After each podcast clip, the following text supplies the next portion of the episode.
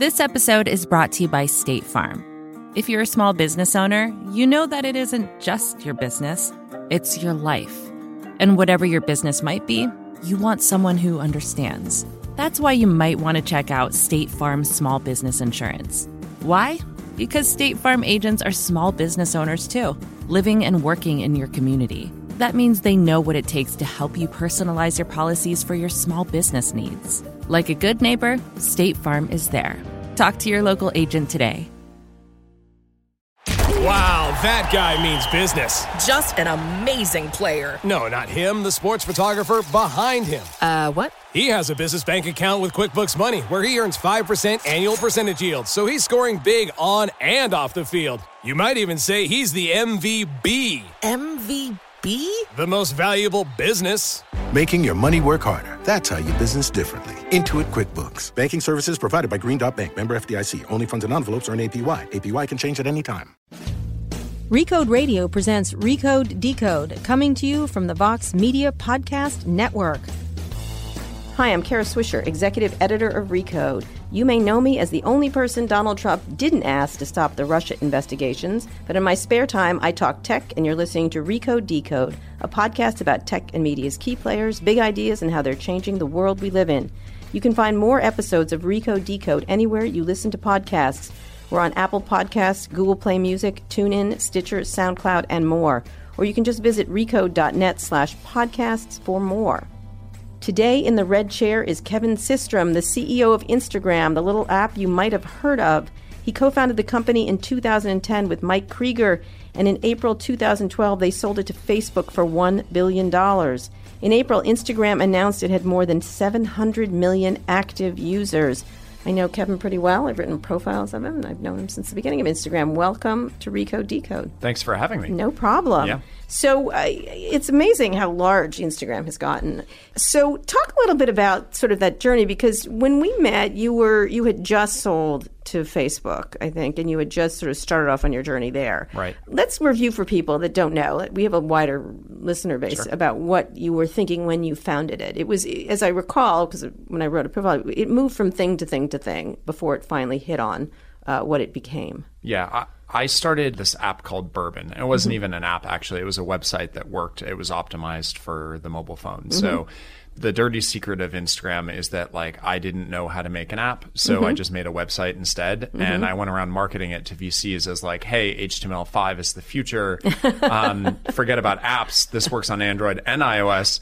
But the dirty secret was like I, I didn't know how to make an app. Right. So um, it turns out that a couple people believed me, Andreessen Horowitz and uh, Baseline Ventures, and they were like, "This is great, but uh, find a co-founder to go work on this because you got to learn how to make an app." And I ran into Mike Krieger, who was a classmate of mine at Stanford, and uh, he was one of the original beta users of this app uh, called Burbn. And the original idea was uh, that you would check in at a place. This is like the old idea of check in. So, you know, you're at a bar, you're at a concert, you check in and you tell all your friends where you're at. So it was popular with all of 100 people. Foursquare, yeah. It was basically Foursquare, Gowalla, but it had a couple really interesting features. So, uh, God, number one, Gowalla. Go ahead. Remember? Yeah, Yeah, like yeah. all the rage around Rage, check-ins. yeah. So um, the first feature was uh, plans. So Mm-hmm. you could say, "Hey, I'm planning on being at this place this time.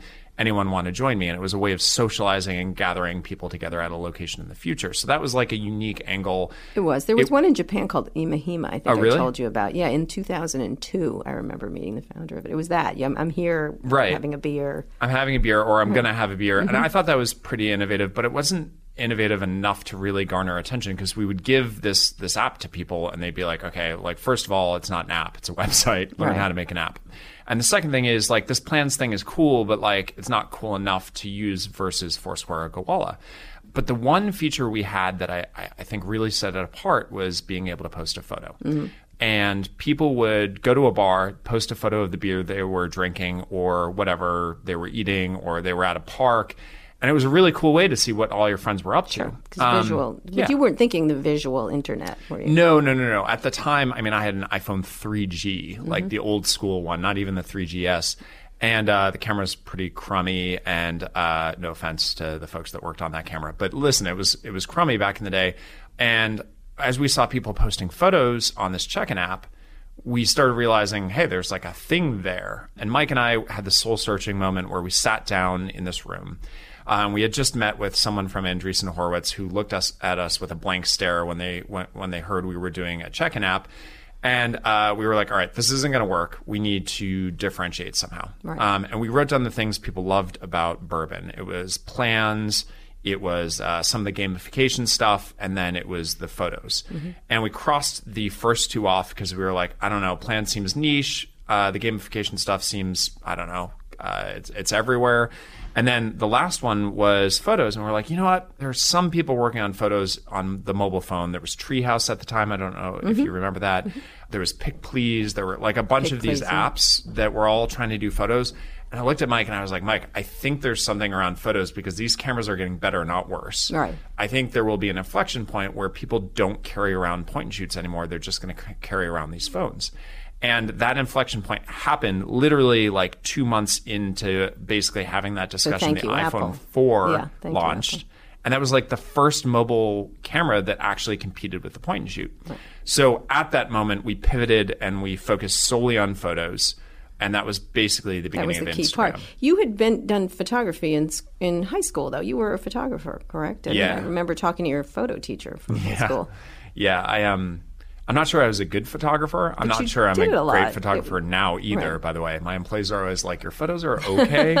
um, but listen, I like running a company and being a good photographer Yeah. are two different skill sets. I'm not saying I'm good at either, but listen, one of them's working. Jack so Dorsey's really good at it. I would say that like I was an okay photographer in Mm-hmm. high school. I took darkroom classes. I really loved messing around with photos. But the one thing I really loved Mm-hmm. was taking a photo and uh, you could actually like add these chemicals Right. to the developing bath or whatever. So silver. Yeah, like uh, I think it was selenium toning that I used. And my Mm-hmm. Photo it old, teacher at like the time, old- it- olden days. Well, that was like sepia, and Yeah. then there's selenium, and there are all these things. Anyway, you can like mix the chemicals and cross process. And Mm-hmm. I was like, these look really cool. And I was using a square format camera, and Mm-hmm. uh, you know, all of that kind of came back to me as we were working on Instagram. Um, and I think that really resonated with people initially because you took a kind of crummy camera and you made it retro on purpose. Right. And it took advantage of the crumminess rather than Right, trying to exactly. build around it. Right, which is what you did with filters, which was the big insight, I think, Yeah. that you did before other people did. Um, But I, I would say on that, I'm not sure many people realize this, but like Instagram wasn't the first company to do filters No. either. Like No. there was Hipstamatic, there was Yeah. CameraBag. I mean, the Valley is basically built on looking around at all the different ingredients in the world and saying like, how can I combine this into like a new dish? Right, right. And I mean, filters plus social plus basically a Twitter feed of photos. It became like a thing overnight, sure. and people actually initially downloaded it thinking it was a filter app ah, and that's why they downloaded it. They wanted to make their didn't their stuff look cool. social media They had play. no idea. Yeah, and what happened was they started getting likes, and before you knew it, it was like, oh, like there's an actual network here, Right. And it started to take off. right. So there was a back and forth, and I'm not going to go into detail about you whether Twitter would buy it. You would talk to the Twitter people rather seriously. Jack Dorsey is one of your first major users that sort of got you kind of hip. And I worked with him at you Odeo. worked with him at Odeo. Yeah. And then you ended up selling to Facebook. I'm going to get into the details of that. But why sell? I mean, why did you think about selling? Because now you sort of could be your own thing. I mean, we talked about this. I always said you, you sold for cheap. I think I just try to make you feel bad. But um, Hindsight is 20/20, Yes, right? it is. Yeah, is. exactly. But what was the thinking behind it? Because a lot of people feel like uh, Mark got a very valuable company for a relatively small amount of money, considering now. So let's rewind back to 2012. Right. Um, we are not a company of 700 people. We don't have 700 million people around the world.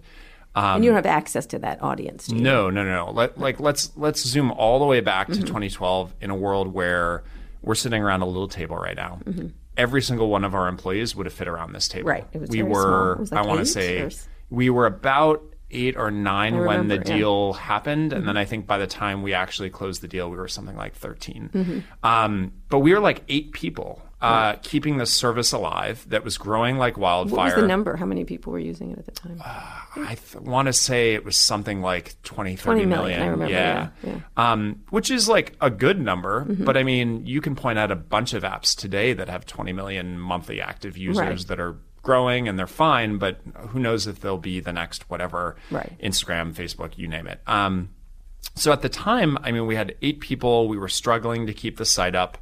And we were raising money. So uh, every VC looked at us like we were crazy when we asked for a $500 million valuation, Mm-hmm. which sounds funny now because like every company goes out and if you're like doing an Airbnb for Right. dogs, you get a $500 $500 million. million. Yeah, it's like it's like the default term sheet. Sure. But at the time, people I literally got a phone call Mm-hmm. back channel from a VC being like you're crazy and it's offensive that you're asking for this valuation.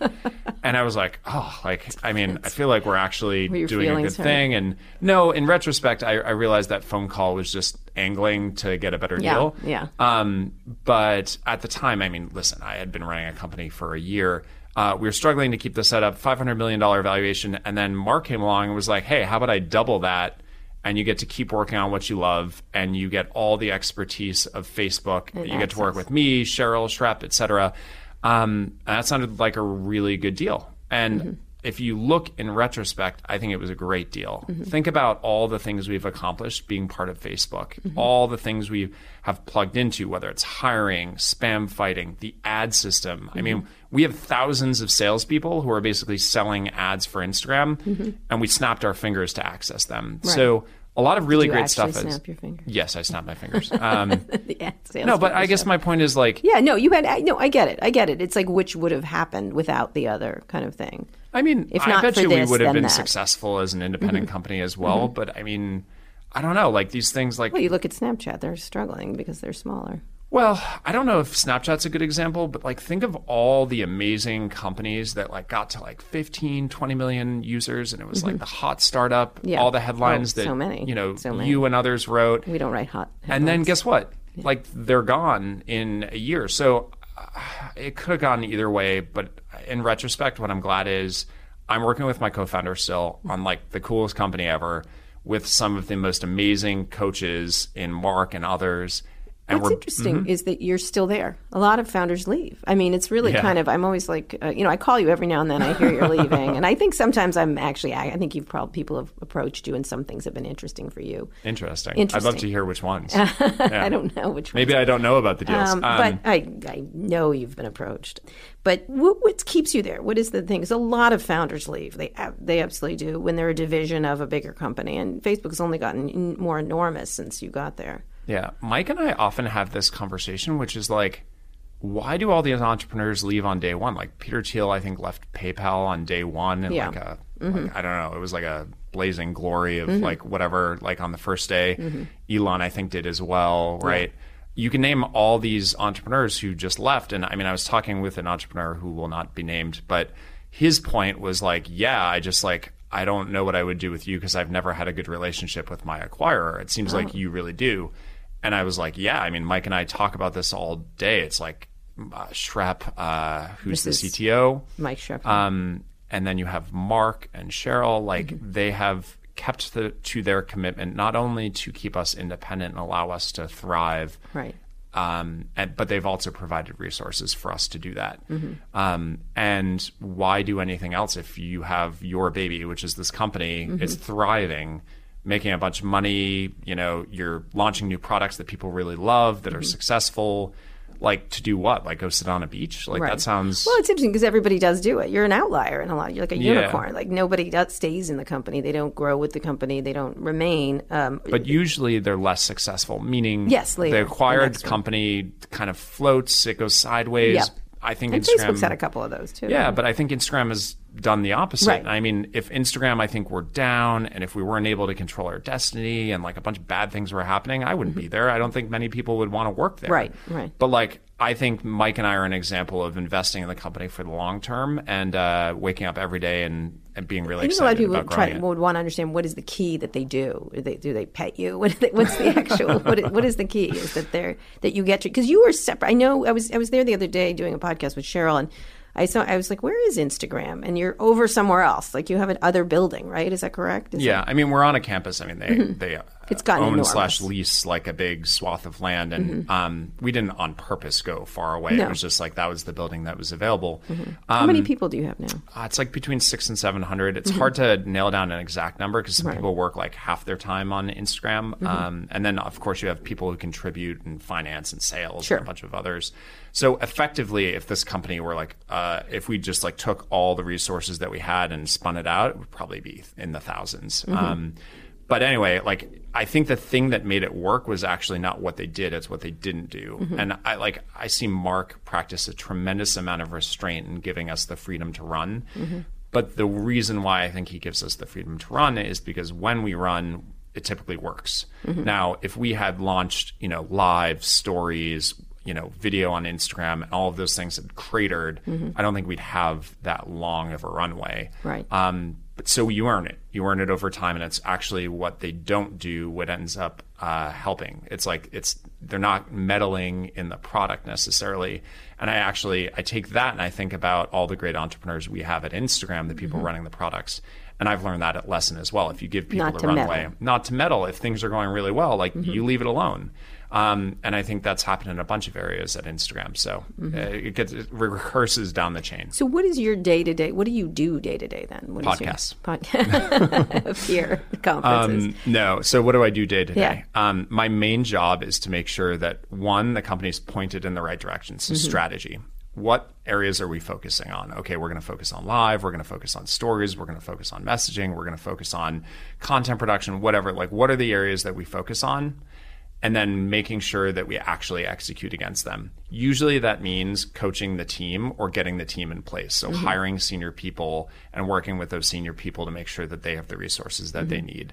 I do spend maybe 25% of my time like in the pixels of the product, mm-hmm. but that's kind of like I think that's like something as a founder that I hold dear that a lot Right. of CEOs I know just abstract themselves.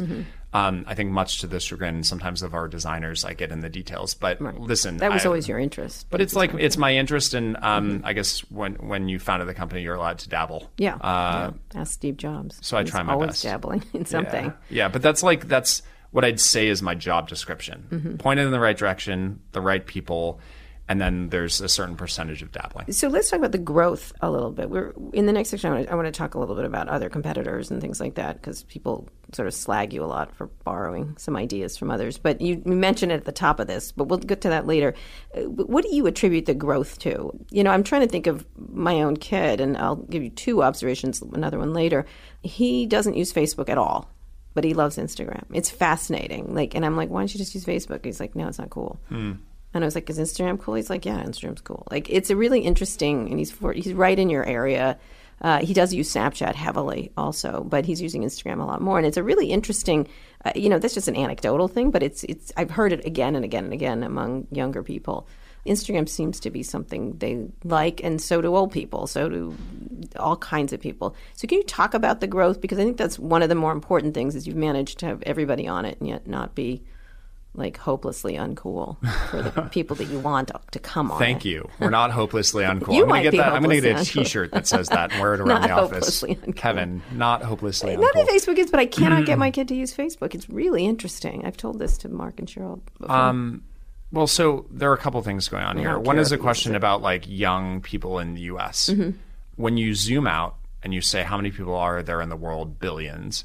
Teens or whatever in the U.S., young folks in the U.S. represent a very small fraction of the overall population. So it's possible to be very, very big um, and have you know areas that you want to go work on. Mm-hmm. And I think that teens in the US are particularly interesting to everyone in tech because they tend to adopt products way before everyone else. Mm-hmm. They, I mean, if you've ever seen a teen use a phone, their fingers move at a million miles per hour, mm-hmm. And you're just like, I didn't even know there was that shortcut. They just understand in a way that like you and I don't. I mean, I didn't grow up with a phone in my hand. They are. Yeah. And I think that it's interesting to watch what they use because I think it's a signal of where technology is going. It's always been the case. You know, Facebook started with college kids.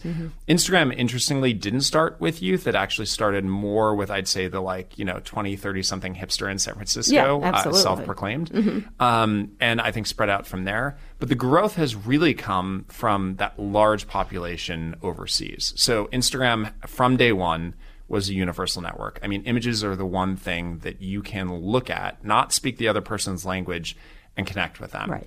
We had the universal like button, which is just like a universal sign of appreciation. You saw the photo, it doesn't matter what other language that person speaks. So now over 80% of our community is overseas outside the US. Right. I think 80% now. over 80%. Where, so, where particularly? I mean, you name it, we're there. I'm sure we have. Mm-hmm. What's your you know, second? I I assume U.S. is your biggest market, but maybe Mm, not. it probably is, yeah. Um, number two or right near there. I, we have a bunch of countries right at the top, and uh, the good news is, like, you know, I'll give you some some broad categories. Like Brazil is very very large for us. Um, India is growing quickly. Uh, Europe in general is very strong. Um, we see a lot of strength in developed countries. I'd say it's the less developed countries with less developed uh, uh, mobile networks. Uh, more like older phones that don't support higher end media where I think that's the future of where we need to go and how we need to to sell our product. Um, a lot of our growth in the next year is going to come from that. From that. Um, from that, and that requires a shift, you know, internally, not only for us to appreciate the problems that folks have with lower end phones and lower end networks, connectivity issues, um, but it also requires us to think hard about, hey, we have to like deliver media over the wire to these phones and display it because that's Instagram. Right. You can't like convert Instagram to text and then it Right. just works. Right. Um, like a big reason why I think WhatsApp has done so well, especially in overseas markets, Dead is the simple. focus on performance and it's mostly text. Right. Now they've optimized the hell out of that app, and Mm-hmm. I, I've learned a lot from watching Jan and what they do. Performance is the key for the next chapter of growth. But you asked where growth Mm-hmm. And they've from. added in photos. They've added in Totally. every- the Totally. stickers. It's a lot more stickers and text. You're right. Yeah, you don't so do photos. I, I guess what I'm saying is most of our growth is going to come from overseas because there are a lot more people outside the U.S. than there are inside the U.S. Mm-hmm. That being said, the U.S. continues to be a very interesting market for us where we have to grow, and most of our you know ad business is based in the U.S. like most companies. right. This episode is brought to you by State Farm. You've heard it before. Like a good neighbor, State Farm is there. But it's more than just a tagline, because State Farm agents are small business owners themselves who live and work in your community. And if you're in the market for small business insurance, who better to work with than an agent who understands what it takes?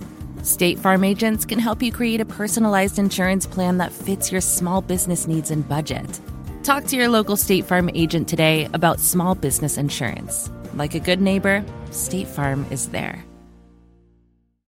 Wow, that guy means business. Just an amazing player. No, not him, the sports photographer behind him. Uh, what? He has a business bank account with QuickBooks Money where he earns 5% annual percentage yield, so he's scoring big on and off the field. You might even say he's the MVB. MVB, MVB? the most valuable business. Making your money work harder. That's how you business differently. Intuit QuickBooks. Banking services provided by Green Dot Bank. Member FDIC. Only funds and envelopes earn APY. APY can change at any time. We're here with Kevin Systrom, the CEO of Instagram, who is still an employee of Facebook. I was with Jeff Weiner on stage, and uh, after LinkedIn got bought by Microsoft, and he refused to say he was a Microsoft employee. It was very funny. And he goes, "I'm the CEO of LinkedIn." I go, "Comma, a division of Microsoft." But uh, but you you feel good about being part of the bigger picture about being, but you do have a separate identity. It's an unusual situation where people don't necessarily know that Facebook owns Instagram or WhatsApp or things like that. It's sort of a constellation of products. As an entrepreneur, if you had to choose to be part of like one tech company, I mean, Facebook's a pretty good one, right? Like Yeah. it's done very, very well. Uh, you know, it's reaching massive heights of users all over the world. Um, it has great technologists who live there. It's working on super cool, you know, you know bleeding edge technology products. Um, and I, like, I'm happy to, you know, proclaim that I'm an employee there. Is At it- the same time, running the company Instagram is a very different job Sure. And it feels very different. We have a you know it's a distinct but compatible culture. Um, What is and, it? What would you say yeah, the culture is? uh, of Instagram? Yeah. uh, I'd say it's defined by two very uh, distinct things. Number one is simplicity. So. I think if you walk into Instagram, it's a very, very simple aesthetic. Everywhere you walk, we focus on removing complexity at every single step. I think people care deeply about simplicity. The second I'd say is craft, and I'm actually going to name three things. I remember the third thing. Um, craft is the second thing. So um, you know we've got a blue bottle coffee in Mm-hmm. the in the lobby. It's something Mike and I care really deeply about. Mm-hmm. Um, yeah, you won't, you have coffee investments, right? yeah, yeah, yeah, and we we love coffee, um, but really we love, are the San Francisco dream. Yeah, but listen, you? we we we, You have your craft we embrace bourbon, it. Yeah. right? but I mean, craft. It's about craft. Like Yeah. we care about. You know, there's a. I can't believe you don't have a handlebar mustache right now. But go ahead. Move all along. well. Listen, I didn't have a beard when we first Okay, met, so I'm true. getting there. That's um, true. And I'm kind of wearing. I'm yeah, you have to get the plaid. Lincoln beard Yeah. if you really want to go the full, full hog.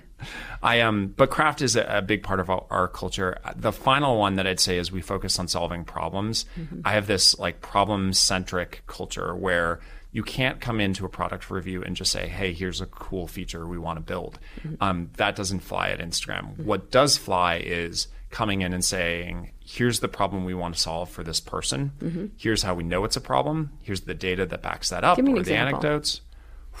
Um, sure. So let's talk about stories. Mm-hmm. Um, we looked at sharing on Instagram, and every time we talked to someone, we would say, "Hey, so why do you share across services?" It's like, you know, you share on Snapchat, you share, share on Facebook, you share on Twitter, you share on Instagram. Like, why do you share across services? And interestingly, what we found was the biggest problem people have with Instagram is feeling the pressure of sharing really amazing photos. Mm-hmm. So you hear anecdotes all the time. You might hear it from your kids. I didn't get enough likes, so I deleted the photo. Mm-hmm. Um, I don't know if that's good enough to put on Instagram. I can mm-hmm. only put one on Instagram per day because, like, I gotta I gotta show off this thing, and then it's gonna live on my profile, which is awesome because it represents me. Mm-hmm. But at the same time, it's like kind of like hanging a photo in a photo gallery.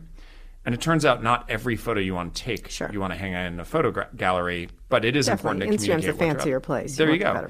So now our, our values of craft and simplicity reinforce that. But the problem is that people want to actually share a lot more, but they don't want it to hang on the gallery wall.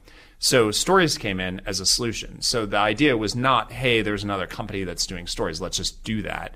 It was, okay, we've identified a problem in the community, which is people really want to share more, but the constraints of Instagram are that it has to be really good. You have to be willing to hang it on the gallery wall.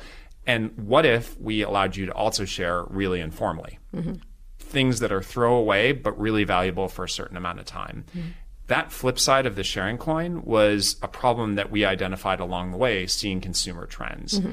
And when the team walked in, they were like, what problem we're solving is not competition. The problem we're solving is sharing, and here's the data that backs that up. Mm-hmm. And that's why now that we've launched the product, now over 200 million people use stories every day. I mean, it's clearly working and it clearly solves a problem for people. Whereas coming in and just pitching a cool idea, hey, what if we did X, Y, or Z because Right. it's cool and it's a hard technical problem, that doesn't fly at Instagram because you have to be solving have a problem. Okay. Exactly. Um, we're going to get to Snapchat in a minute, but you also are competing with Facebook too in terms of people's attention and use because they have photos and videos and live and things like that. What is that? Is there a tension there between that? Because they they also are trying to get people to do precisely what you do.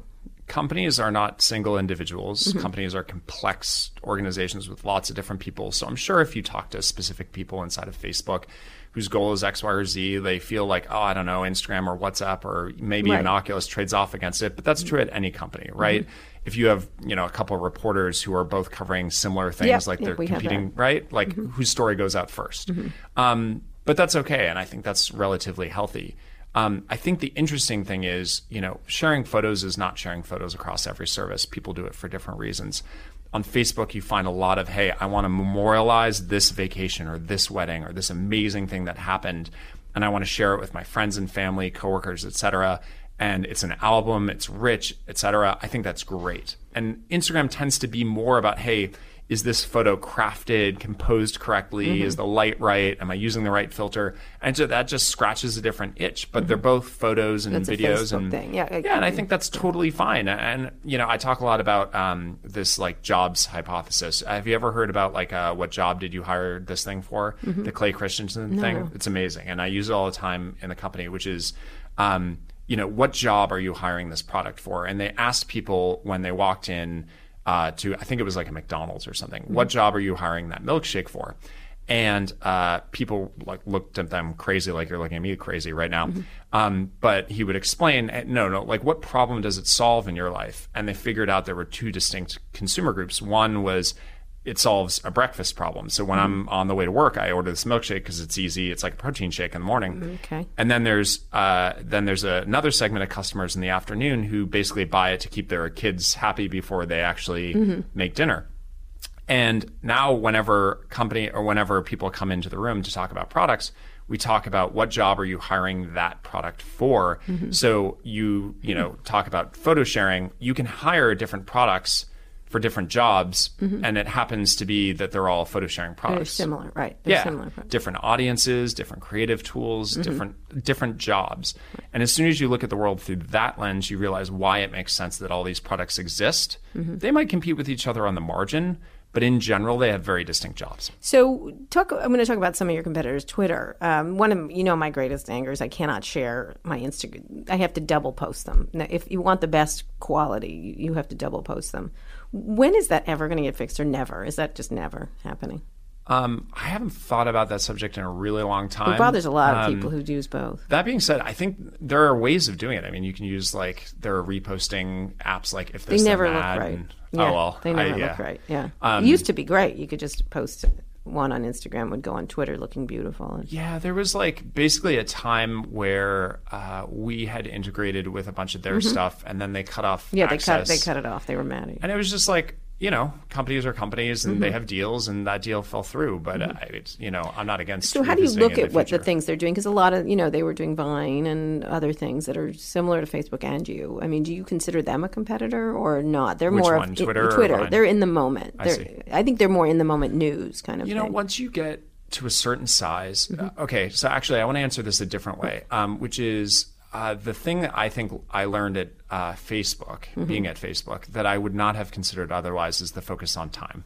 So time is this indivisible unit. It's very hard, that at you least. only have a certain amount. You have only have a certain amount of time. Um, it is the indivisible, uh, mutually exclusive unit of your life. That you You're must either choose. watching TV, you're either reading the newspaper or using a social network, right? And you, sure, you can shift around time on a given day, but time is the thing you're competing for. So by that measure, yeah, like you know, Reed Hastings at Netflix. You know what he calls his biggest competitor? What Sleep. Sleep. it's like super interesting, right?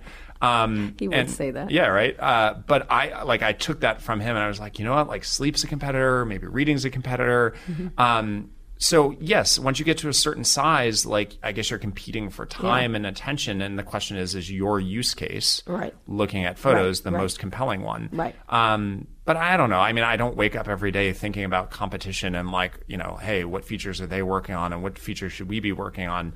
I think the question is, do we have like a singular mission for the company? Are we going after it? And are we solving the real problems that our community has on every given day? So talk about your focus on video because that's really been in stories and, and the idea of what you're doing. And then I do want to get into talking about Snapchat for you to talk about that, how you feel about what people say about borrowing their things. Talk about why video. What's the shift? Because uh, Instagram has been a photo service. It still is largely a photo service, or is it not? Is it not? Um, depends how you define it. So, uh, Oh, video are photos. Okay, so uh, put it differently. Every passing day, video becomes more and more of a percentage of what gets shared, but definitely more and more of a percentage of how much time people spend on Instagram. So if you just look at like, okay, the 20 something minutes per day that people spend on Instagram, what percentage of that is watching video? It goes up over time. Uh, today is probably the highest day of history, and it's probably the lowest day of the future. Um, and that's because I think video has become more uh, it wouldn't be accepted. It's more uh, possible because you have higher higher data speeds you have more unlimited plans or i guess in certain countries you have more uh, limited plans. But people are consuming more and more video because i think the devices are getting better. People are learning to produce video better. Um, stories is actually largely video. So if you actually watch your stories at the Sure. top of instagram you're going to see a lot of video.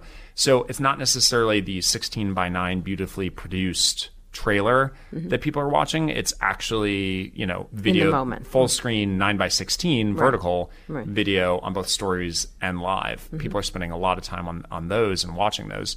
Um, it's just a shift in behavior. I think people are getting past the fact that a single frame represents a moment and they're realizing that you can actually consume life through video and that's going to continue to happen. Is that a good thing? Because it's not really craft, is it? It's really not. You can't. They they get messier and they get less.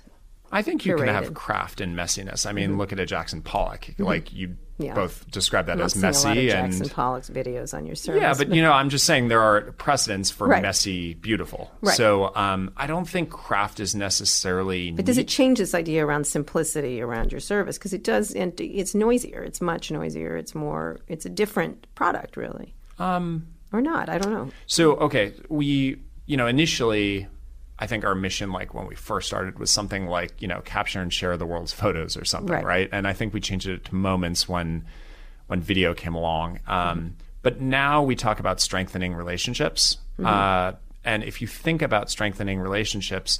You can do that through different types of media. It can be a photo, it can be a boomerang, it can be uh, a time lapse. It can be like you can capture a moment all sorts of different ways. It can be a live video.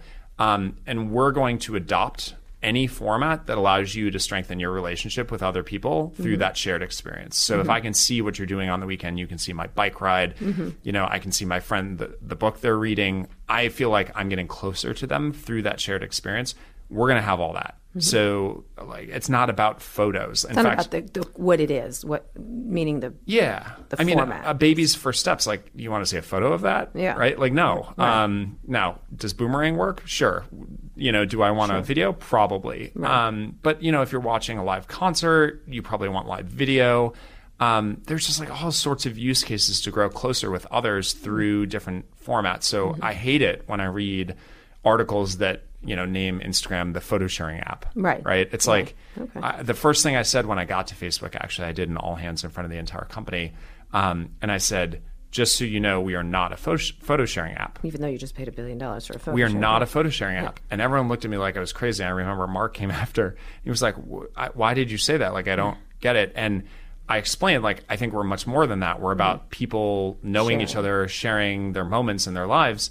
It's going to be more than just photos in the future. Of course, video, but like other formats too.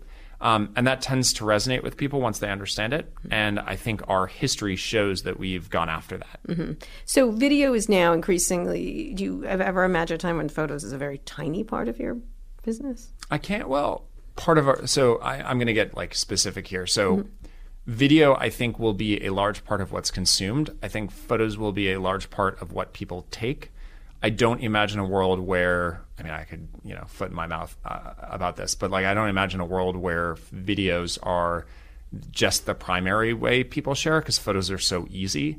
Um, but I mean, you can define it in different ways. And when you say part of your business, it's like which one monetizes better. I mean, right. Which one doesn't monetize?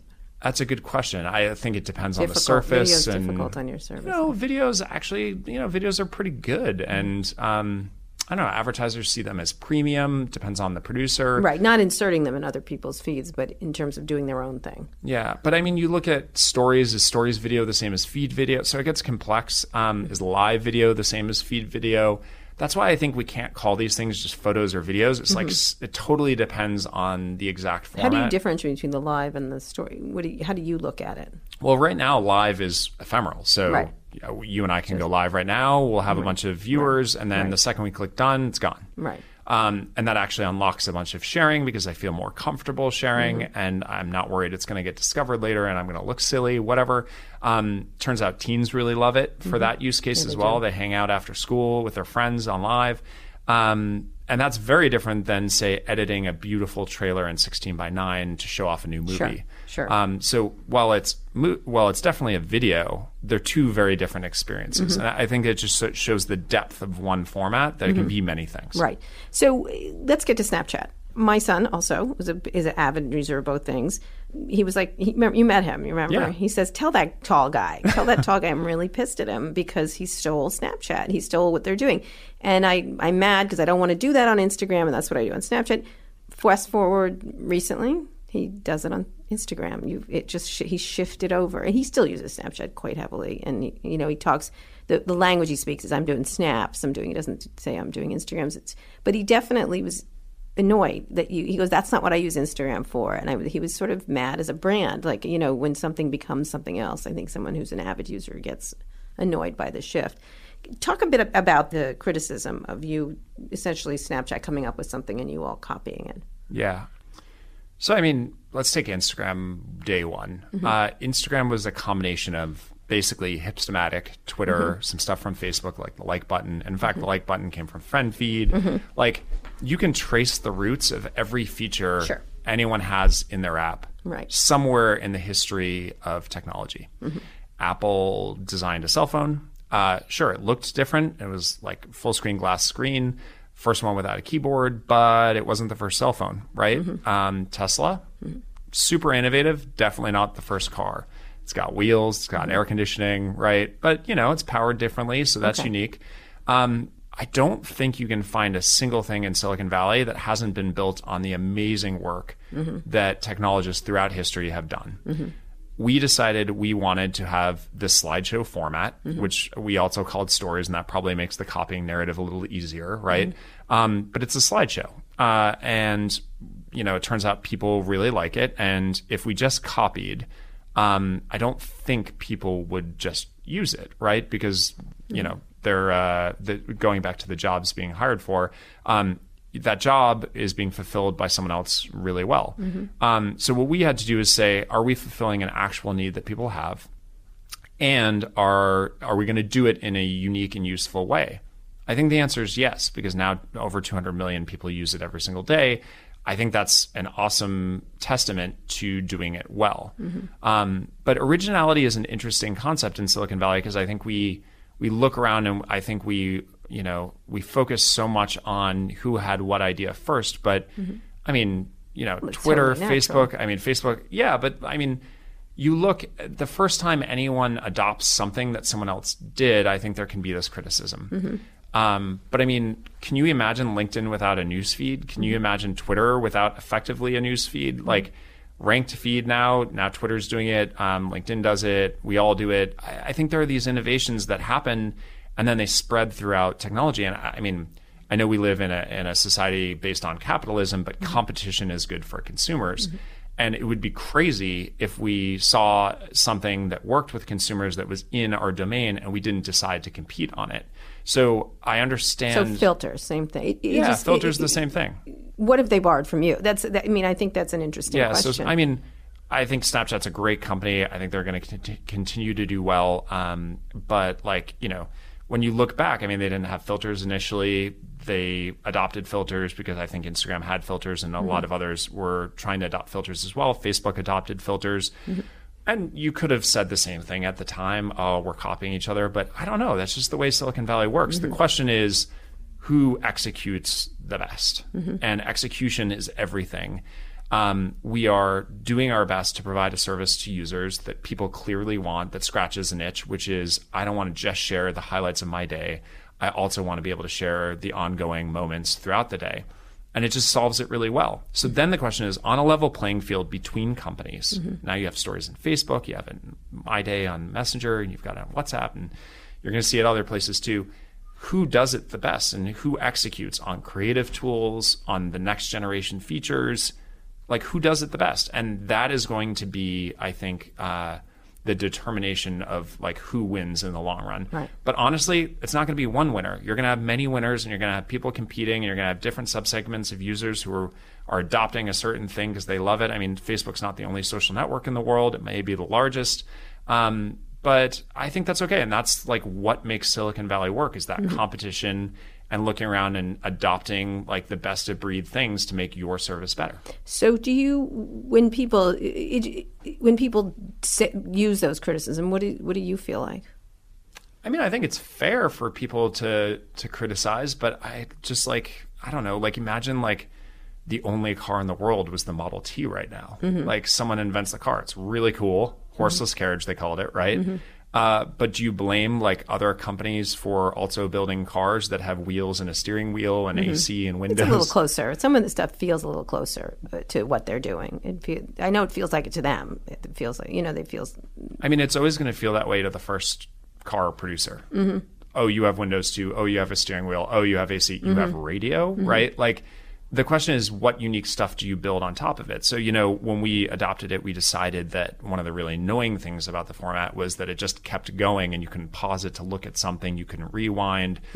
Um, and we did all that. Like, we actually we implemented that. Um, oh no, you're a much easier version, no question. the so but i mean my point is like think about the car analogy i mean different cars have different functionality and uh, different utility values depending on the features and that's our job is not just to look at another car company and copy the shape of their car um, and all the you know unique characteristics but instead make it our own. Um, same with newsfeed between facebook and all these others. It's like it's one thing to have a newsfeed but you got to make it your own over time. And i think that that is our job and i think we're doing pretty well at it. Support for this show comes from Slack. You're a growing business and you can't afford to slow down. If anything, you could probably use a few more hours in the day. That's why the most successful growing businesses are working together in Slack. Slack is where work happens, with all your people, data, and information in one AI powered place. Start a call instantly in huddles and ditch cumbersome calendar invites. Or build an automation with Workflow Builder to take routine tasks off your plate. No coding required. Grow your business in Slack. Visit slack.com to get started. We're here with Kevin Systrom, the CEO of Instagram. We've been talking about a lot of things about Snapchat, about Twitter, about uh, stories, innovation, how to do things. I want to talk about innovation and where it's going because one of the things, you know, I, I do understand the iteration of companies upon companies upon companies, but some people feel that maybe true innovation is harder to be the original of an idea. Instagram, you're right, there were lots of photo sharing services, but you were uh, unique in terms of what you offered. Do you feel that you've uh, lost innovation, or how do you keep innovation at a company and, and things that you truly introduce that are a wow that just come from you? Yeah. I don't think that we've lost that spirit internally. I think, like, again, true innovation is like looking around at the world and putting the ingredients together and figuring out how to execute on it, market it, scale it. I mean, the amount of work that goes into making these things work at scale at 700 million Yeah. users around the world. That's like where the magic is every single day, Mm-hmm. uh, making it work in different countries on different networks. I mean, the reason why we're seeing the growth we have Because you do it well in lots of places. yeah, I mean, I'd say, you know, 90% of our effort on a given day is figuring out how to scale the service, not just like technically, but like all the like nooks and crannies of the product that need to work for people. Um, I think one of the areas that I'm most proud about our innovation is actually around this area called well-being. Um, about six months ago, I decided that we were in a particular position with our scale and the people that worked at our company and, and the characteristics of them that we could actually be one of the first companies, if not the first company online, to really set a precedent about caring about our, our users and our community. We've always been really community focused. But you might ask, okay, Kevin, what does that mean? Um, you talk to teenagers today about their experience online, and bullying is a thing. You talk to any parent, I'm sure you feel this way. Um, bullying is one of maybe the biggest problems that teenagers have online teenagers. today. Yeah, Twitter's a hellscape. well, you can talk about anyone at any age. I, I totally agree. I, I um I just I'm pi- I'm picking teenagers as a specific example of of a of a population that is most vulnerable. Um, and what I decided six months ago or so was that we were going to have an entire group of people that literally work on making the internet a safer place. Mm-hmm. Not just Instagram, but other services as well. We're going to build technology, processes, et cetera, to basically make the experience on Instagram a safer place. So comment moderation, mm-hmm. we have machine learning teams that basically try to figure out when someone's getting bullied to help them.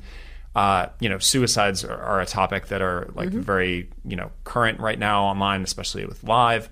Um, how do we get in front of people so that we can save those people before they harm themselves? That takes a lot of hard work, and that is not, you know, what stickers or face masks are we launching. It's actually real technology Why that keeps people imagine safe. Facebook's been drawn into that. Mean, interestingly, when it before it was launched, I did say to some of your executives, like, someone's going to kill themselves, and they said I was negative. You know what I mean? Like, it was an interesting thing. What I want to get to is why don't these technologists think of this before they're starting to create their? And then they're like, oh, we made it, we didn't know. And I'm like, you kind of could have anticipated some of these behaviors. And it's interesting that it doesn't happen on Instagram. You know what I mean? It doesn't. Maybe it's just not the platform of choice for murdering. But you know what I mean? But why is that? What do you think? Is because people don't think of it that way?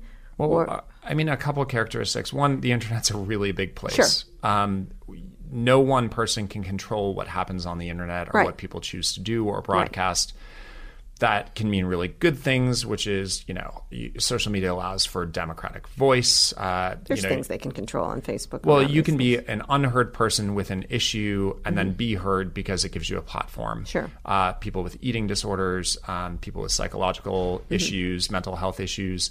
Um, it can be a really healing place for a lot of people Right, to connect. absolutely. So that's the pro side. The con side is there are a lot of people in the world, and some people choose to do very bad things. That is not a new thing. That happens in the world. Mm-hmm. not. All right, it's it's always happened. The question is now that people have a platform to broadcast Well, that. now you you're do? running the platform, so it's your job. That's my that's my feeling is that a lot of these platforms will act like they're agnostic, like oh, we don't. It's just a platform. We, it's just benign. I'm like, it's not benign, and you have No. responsive. You know, like Yeah, same thing. I would around never claim that. I would never claim that. And Same fact, thing around fake news, for no, example. No, my my um, what I was just saying to you about well-being is that I actually think Instagram has signed up to be a leader in this space and Mm-hmm. say, no, this is our responsibility as a large platform. We're never going to get it perfect. It's Mm-hmm. a really big place. We're never going to get perfect, but we are going to try. But I want to get to why technologists don't think like like what is what is is it a chip missing that it's like not they don't understand there is a real feeling that I feel that they abrogate their their responsibilities that they are clearly have at this point. They, you know, I was having an argument with someone at Facebook, you know,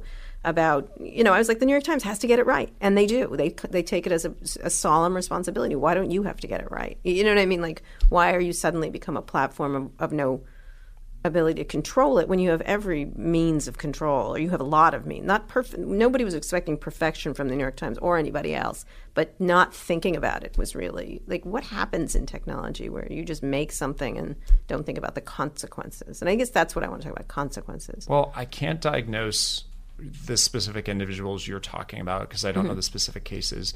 What I can tell you is that I feel differently. Mm-hmm. And now, do I feel personally responsible for making the world a safer place online? Yeah. Mm-hmm. Am I going to get perfect? No.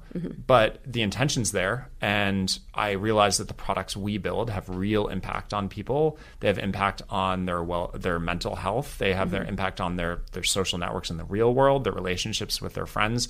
And at its best, that can be such an amazing thing. Mm-hmm. At its worst, it's really scary and no one has the answers day one. Why? Because it is absolutely unprecedented Mm-hmm. that you have companies that are operating at the scale that we are. Mm-hmm. Like you can't name another company that operates in the billions of, of, of people on a given get that day. i get that i get that And uh, but uh, that's not a defense. Mm-hmm. That's just simply it's unprecedented. So I think what you're seeing is we're all learning along the way.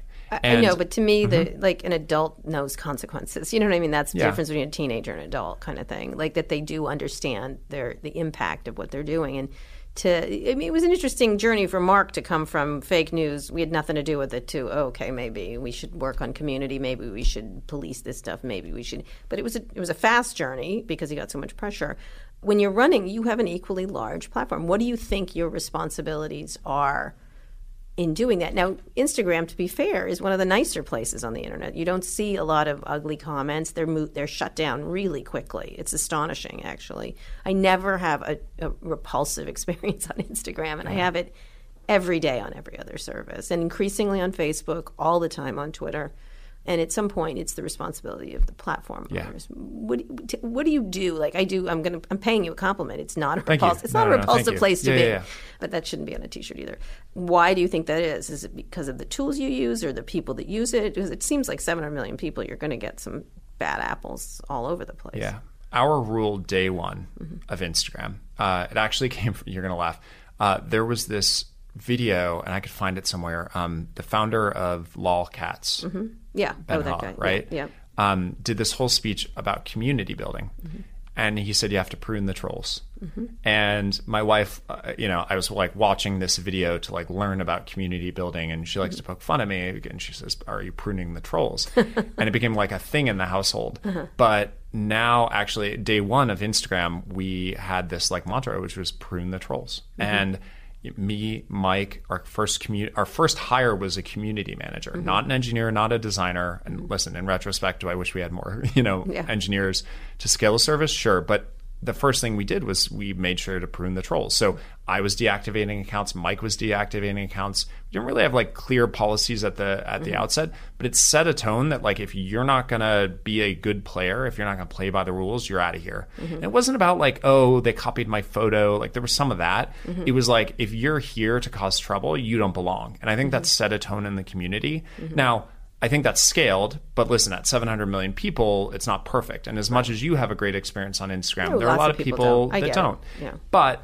it is our job to make sure that we do everything possible to mm-hmm. staff against great projects that innovate on keeping people safe. Mm-hmm. So whether that's machine learning and using artificial intelligence to identify comments that are bullying and get rid of them immediately, identifying accounts that are that are bad actors before they act, figuring out how to keep people safe online is I mean uh, two years, three years, no, no, no, 10 years down the road, I'm not going to remember the funny stickers that we built or the face mm-hmm. masks. I mean, the bunny's cute, but like, mm-hmm. put that aside. That's not our legacy. Our legacy is like, are we keeping keeping people safe online? And well after all of us are gone, did Instagram leave its mark on the world by developing technologies and tools that other social networks can can adopt? And I mm-hmm. mean, you know, you asked about copying. The one thing I hope every single company copies from Instagram, I hope, is our effort on keeping people safe. One of the things that people worry about is, though, is it's not going that way. That social media has become weaponized. Look, we have a president who uses Twitter as a as a cudgel. That troll has not been pruned, and they can't prune him because he doesn't cross the line. How do you change that shift? Because it looks a little bit like it's going in a very bad direction, no matter how many people try to pull it back. It is Or hard, do you right? not think it that? No, no, no. I, I'm acknowledging the problem, and I don't have perfect answers. Hmm. But I think number one, you model the behavior you want to see. So I think our company spends an inordinate amount of time on modeling great behavior. So whether it is, you know, the programs we do with academics to understand the impact on you mental have health. I know. Yeah, like I mean, we spend a ton of time on modeling great behavior that I think we want other social networks to model as well. And again, if you know, like when Elon, you know, gave up the patents to to Tesla, he's like, please copy this because the mm-hmm. world gets better if people do this. I, I mm-hmm. feel the same way about the technology we're building around people keeping people safe. Um, the way I look at it though is like it's our responsibility to innovate, and we're not going to always get it right. And I think it's really hard. I don't have the answers. I wish I was smarter to figure mm-hmm. this out, but we have a lot of smart people at Instagram who are working actively on it. I don't have a clear answer for you because there is no clear answer. Okay, that's fair. Um, I'm going to talk about two more things: the business model, and then what are you worried about? Um, let's start with the first. What, right now, you're advertising the number. Do you have a number that you've released? Which one? Advertising sales. Uh, no, we don't release advertising sales. I think we released uh, active advertisers recently. One million active advertisers, I think, Mm-hmm. was the number. Um, and I mean, it's grown a lot because I- how And long that's is mostly that? putting up pictures or videos or It's, whatever. it's all putting up uh, Yeah. photos and videos. right. And in fact, but not inserting into other people's feeds or things like that. uh, sorry, I, I guess the way to think about it is that I we mean, they're in the feeds, but Yeah, they're yeah. doing their own creatives. Yes, Yeah, exactly. They're doing their own creatives, and um, we're seeing a bunch of you know great anecdotes from advertisers about how they love the performance on the platform. They reach you know unique audiences, um, but at the scale of 700 million, if you're an advertiser and you want to reach you know a 32 year old female in Alaska who really loves I don't know salmon fishing, you can find that You can person find that easily. and Also. and that's what's unprecedented. I was just at a conference with a bunch of CEOs and uh, from more traditional companies, and uh, you know, I looked around. and I said, "How many of you guys and gals um, feel like you're being told to do social media and you don't know what to do?" And all of them raised their hands. And I said, the one thing you can get from social media, and I raised my hand and I said, you know, disclaimer, I work for this company and I, I benefit from you buying ads, mm-hmm. but like you can reach the consumers you want to reach. And that's unprecedented because you buy TV, you buy print, you buy all these things and you spend mm-hmm. a bunch of money and you're never going to fire anyone mm-hmm. for buying TV. But like when you start to realize you can reach the exact consumers you want to reach and know if they convert, like that's unprecedented in the mm-hmm. history of advertising that's why I what think all these companies are doing What do you see happening on Instagram well. so people will convert? What is the? I mean, people looking at say a Burberry in the feed, which they could do on their own and not work with you necessarily. Um, is there a? I just haven't seen anything that innovative in the advertising space to that's not just like banner ads. you know, like. the strangest thing about advertising mm-hmm. is the one part of technology where your goal is not actually to innovate day one. Mm-hmm. Because if you want to sell advertising at scale, if you go to advertisers and you say we have this crazy new format mm-hmm. you got to produce this crazy new thing mm-hmm. and like think about it completely different than how you think about tv and print and all that stuff it falls flat right so actually what you want to do is figure out how do you have a very basic format that works really well mm-hmm. and performs well on the metrics that advertisers care about and they use a shared language between things like tv print radio and online media and when you do that, it actually starts working really well. So, I mean, look at what Facebook's business model was many years ago with mm-hmm. social ads, et cetera. Mm-hmm. It was hard to sell that. But now that you have something really simple that you basically measure against other comps uh, sure. like Google and, and TV, mm-hmm. et cetera, you can actually buy it really easily. And it makes sense inside of a buying program. So I, I don't think our goal is to be innovative necessarily in the product offering I think our goal is to be innovative in the value we deliver. Mm-hmm. The fact that you know that that customer then converts, and then you can say to your boss, I know I just spent, I don't know, 10 grand on this ad campaign. Mm-hmm. We got 30 grand back. It right. was worth it. Let's do more. Right. And that's the thing that I think. But we'll... you see innovation in that? Oh, for sure. I mean, we launched. Uh, I mean, we launched um, we launched uh, advertising on Stories recently, which is mm-hmm. a different format. We do multi-product ads, so you can swipe between different types of products. Mm-hmm. We just launched the Save feature, mm-hmm. which is like super popular on Instagram right now, mm-hmm. and a lot of the things people are saving yeah, are commercial posts. So you see a cool sweater from this brand, you save yeah. it. I mean, the secret of, of, of commerce online is like no one wants to convert in the moment on like a two hundred dollar item. So if I see something really cool like a bike helmet I really mm-hmm. want because I'm big into cycling. Mm-hmm. I'm not going to like convert on the spot, but right. maybe I'll save it. Maybe I'll come back to it. Maybe I'm right. choosing between three different models. Mm-hmm. That's the type of experience I think we can innovate on on Instagram. And I think we're doing pretty well at that. I mean, it's the early innings, so game is yet to finish, so mm-hmm. we'll see. All right, but it, it's you really couldn't cool. escape without a sports metaphor. Last question: What do you worry about? I mean, a lot of I ask a lot of people I interview here a mistake they made? I don't want sort of the learning. personally or for the company. No, personally. what do you worry about personally? Uh, personally, um, I, I, like I'm really new at my job in the grand scheme of things. Like I mm-hmm. told you, I was at the CEO conference and I meet these amazing seasoned mm-hmm. managers, the Jack Welches right. of the world. And I, have been managing people what like four or five years now. Mm-hmm. Um, I'm not bad at it, I don't think. I mean, we should mm-hmm. ask the people in the room. Um, mm-hmm. but learning to scale as an individual in a hyper growth mode yeah. is something that I don't think many people have to deal with. Right. Because usually, you know, you take your job, you get promoted, you like, you know, learn yeah. skills, you go to seminars. And the bar is low in Silicon Valley. no one, honest. no one ever really like drops you in the deep end, mm-hmm. like managing a company that now touches twice as many people than live in mm-hmm. the United States mm-hmm. on a on a monthly basis, mm-hmm. uh, and and that's that's a lot of I mean, it's pressure, but in a good way. Like, I love competition. I'm one of the more competitive people you'll meet. I love waking up every morning and feeling like I don't have it perfected. Mm-hmm. So, running the company, I think, is something that I've grown a tremendous amount in the last few years and mm-hmm. something that I look at and I know I'm not perfect at. And I'm, i have a ton of growth what ahead of me. What do you think you do wrong? Um, or a mistake you've made? Yeah, I, which one? uh, I at this Someone conference. just told me forty percent of decisions are wrong, so you have to accept that at the. Yeah, Warren Buffett was on stage, and people were like, "What are the big ones you missed?" And he's like, "Where do I start?" Yeah, well, the internet. Um, the internet. yeah, I mean, Jeff Bezos has this line that people shouldn't be judged based on their batting average, but mm-hmm. rather their slugging percentage. Oh. That's effectively what he talks about. So mm-hmm. again, getting back into sports, mm-hmm. it's not about like on average. It's the question is when you hit, are you mm-hmm. hitting grand slams? Mm-hmm. And that's something that I think we've transitioned to that's at Instagram which is like, okay, we can take a lot of risks and fail. Does that matter if that product fails? No, not really. What it matters is we have one every couple of years Yeah. that's a grand slam. Yeah. And I think stories falls into that bucket. I think I think we've had other ones like the adoption of video falls into that bucket. Um, and the question is, what's work? the next? Well, I mean, the initial version of Direct was terrible, right? Like, Yeah. Didn't really take off.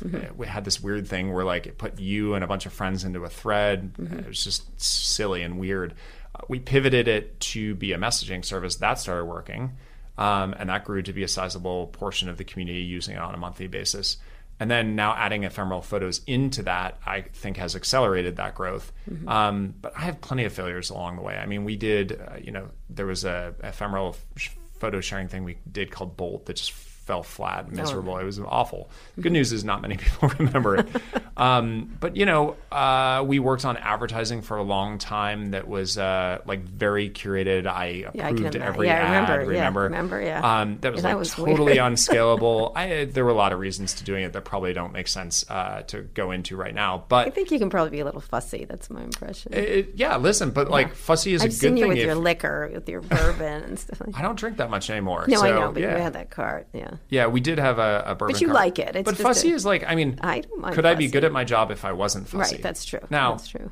I honestly, I think about this and I'm like, okay, so you can be fussy, but you better be right because Mm-hmm. That's right. otherwise you're fussy and wrong all the time, Yeah, and, and those people just- get kicked out pretty Yeah, quickly. yeah. Um. So I, hopefully my slugging percentage is on the up and up, but Right. uh, I, maybe that's the thing I worry about most. Like, Yeah. are we keeping our slugging percentage up and taking enough big bets? Right. I can't believe I'm asking this such a cliched question, but if you weren't doing this, what would you do?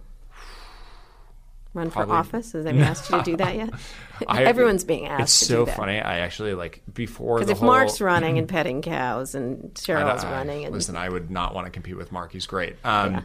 And also, he stated that he's not doing it. So yes, I know. um, I don't. Th- I think people are dead wrong about that. But I would not run. I, I once brought up the idea because uh, our COO Marne worked in Right. Uh, She she did. worked in DC for a long time, and I was like, well, maybe someday like I'll run for office. And she looks at me and she's like, I don't think you'd last a moment. I like, I like, I like my solitary time. I like thinking you're and reading and like, right? yeah, I like too- they, uh, you know, people grabbing you. No, I don't see. shaking a lot of hands, Yeah, right? no. But listen, I don't know. I, that's not something that's on my list. What would I be doing otherwise?